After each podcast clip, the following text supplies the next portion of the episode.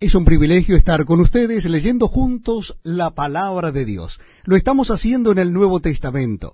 Nuestro encuentro de hoy está en el capítulo 10 del libro de Apocalipsis o libro de revelaciones.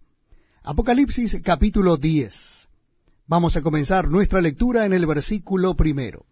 Les invito entonces a que busquen en el Nuevo Testamento o las Biblias el capítulo 10 del libro de Apocalipsis. Leemos en la palabra de Dios así.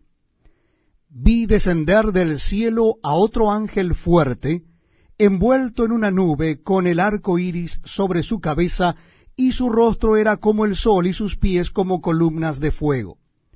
Tenían en su mano un librito abierto, y puso su pie derecho sobre el mar y el izquierdo sobre la tierra, y clamó a gran voz como ruge un león, y cuando hubo clamado, siete truenos emitieron sus voces.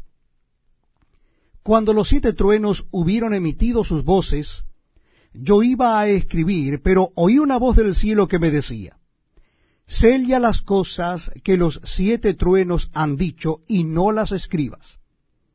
Y el ángel que vi en pie sobre el mar y sobre la tierra levantó su mano al cielo y juró por el que vive por los siglos de los siglos, que creó el cielo y las cosas que están en él, y la tierra y las cosas que están en ella, y el mar y las cosas que están en él, que el tiempo no sería más, sino que en los días de la voz del séptimo ángel, cuando él comience a tocar la trompeta, el misterio de Dios se consumará, como él lo anunció a sus siervos los profetas.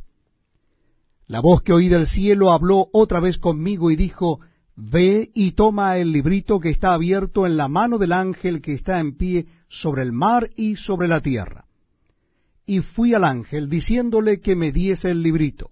Y él me dijo, Toma y cómelo, y te amargará el vientre, pero en tu boca será dulce como la miel.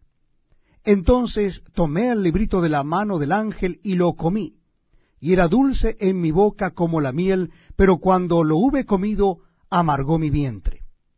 Y él me dijo,